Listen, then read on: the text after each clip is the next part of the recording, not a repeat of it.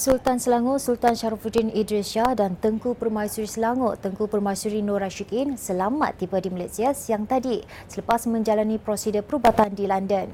Baginda sebelum ini dijadualkan ke sana bagi menjalani rawatan dan pembedahan holmium laser enucleation of the prostate hollow. Ketibaan baginda dan Tengku Permaisuri disambut Datuk Menteri Besar Selangor Datuk Seri Amiruddin Syari yang menyeru semua rakyat agar sentiasa mendoakan keafiatan Sultan Selangor. Lafaz ikrar rukun negara diselaras bermula dengan bacaan mukadimah diikuti lima prinsip di semua program rasmi kerajaan termasuk Majlis Perhimpunan di sekolah bagi menyemarakkan rasa cintakan negara. Menteri Perpaduan Negara Datuk Aaron Agu Dagang berkata, cadangan diluluskan Kabinet dan dipersetujui oleh Jemaah Menteri pada 25 Julai lalu. Beliau berkata demikian pada majlis peluncuran eksplorasi rukun negara di MyTown Shopping Centre semalam. Beliau turut mencadangkan lafaz rukun negara penuh dilakukan pada setiap kali majlis pembukaan Dewan Rakyat dan Dewan Negara.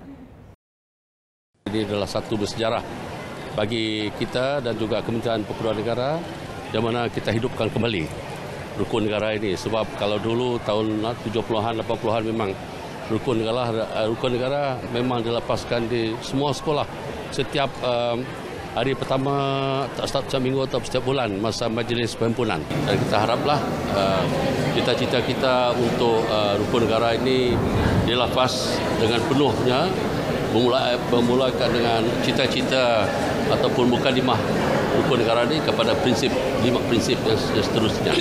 Itu kita nak sebab uh, apa nama tu penghayatan itu dari segi cita-citanya amat penting Jentera Pilihan Raya Pakatan Harapan-Harapan Dewan Undangan Negeri DUN N49 Sungai Kandis membuat laporan polis berkaitan isu kiraan undi yang didakwa meragukan pada Pilihan Raya Negeri PRN Selangor baru-baru ini. Pengarah Pilihan Raya Harapan N49 Sungai Kandis, Muhammad Syarif Syaukat Ali mendakwa berlakunya keraguan di beberapa pusat mengundi di DUN berkenaan termasuk sejumlah 1,964 undi yang tidak dikembalikan. Pilihan Raya Negeri Kerusi DUN N49 Sungai Kandis 12 Ogos lalu menyaksikan pertembungan tiga penjuru. Dimenangi calon Perikatan Nasional Wan Zahanurin Ahmad dengan majoriti 167 undi selepas mendapat 28,926 undi. Menewaskan calon harapan Muhammad Zawawi Ahmad Mugni yang mendapat 28,759 undi.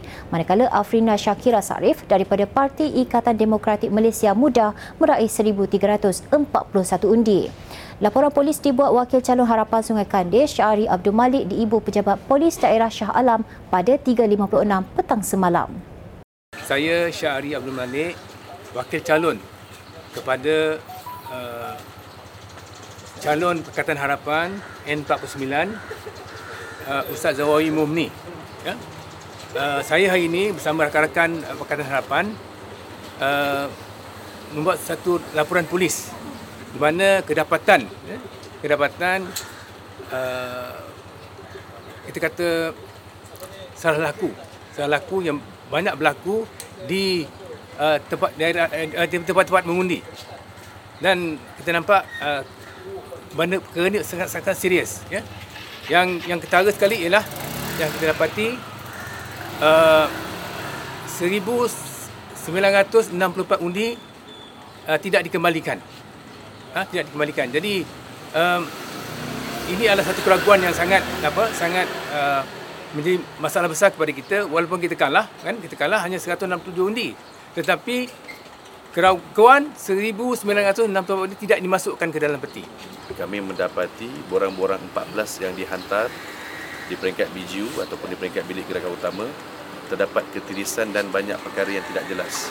Jadi ia menimbulkan keraguan kepada uh, pihak jentera kami dan sejurus lepas itu kami terus ke uh, ke dewan untuk memaklumkan bantahan. Namun bantahan kami tidak dilayan di mana RO returning officer mengatakan bahawa mereka uh, RO mengatakan suruh kita untuk duduk sebentar dan beliau terus mengumumkan uh, keputusan pilihan raya pada ketika itu. Pertandingan e-sukan Mobile Legends dan sukan kasut roda antara program menarik menanti golongan belia sempena jelajah mini rakam muda at Selangor Sabtu ini. Bertempat di Kompleks Sukan Arena Pusat Rakam Muda Seksyen 3 Petaling Jaya, program yang dijadual bermula 7.30 pagi sehingga 2 petang turut menganjurkan pertandingan bola jaring, bola sepak jalanan dan cabaran lompat tali.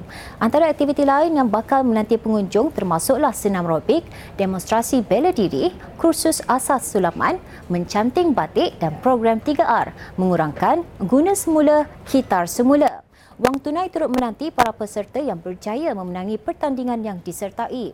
Orang ramai yang berminat untuk menyertai boleh melayari laman Facebook Jabatan Belia dan Sukan Negeri Selangor. Selangor FC mengukuhkan kedudukan dalam carta Liga di tempat kedua dengan menundukkan Negeri Sembilan FC 4-0 pada aksi Liga Super di Stadium Tuanku Abdul Rahman Paroi semalam. Skuad The Red Giants mendominasi kedua-dua babak perlawanan didahului sepakan padu Richmond Boyakshe dari luar kotak penalti menewaskan penjaga gol NSFC Muhammad Firdaus Irman Muhammad Fadil pada minit ke-26.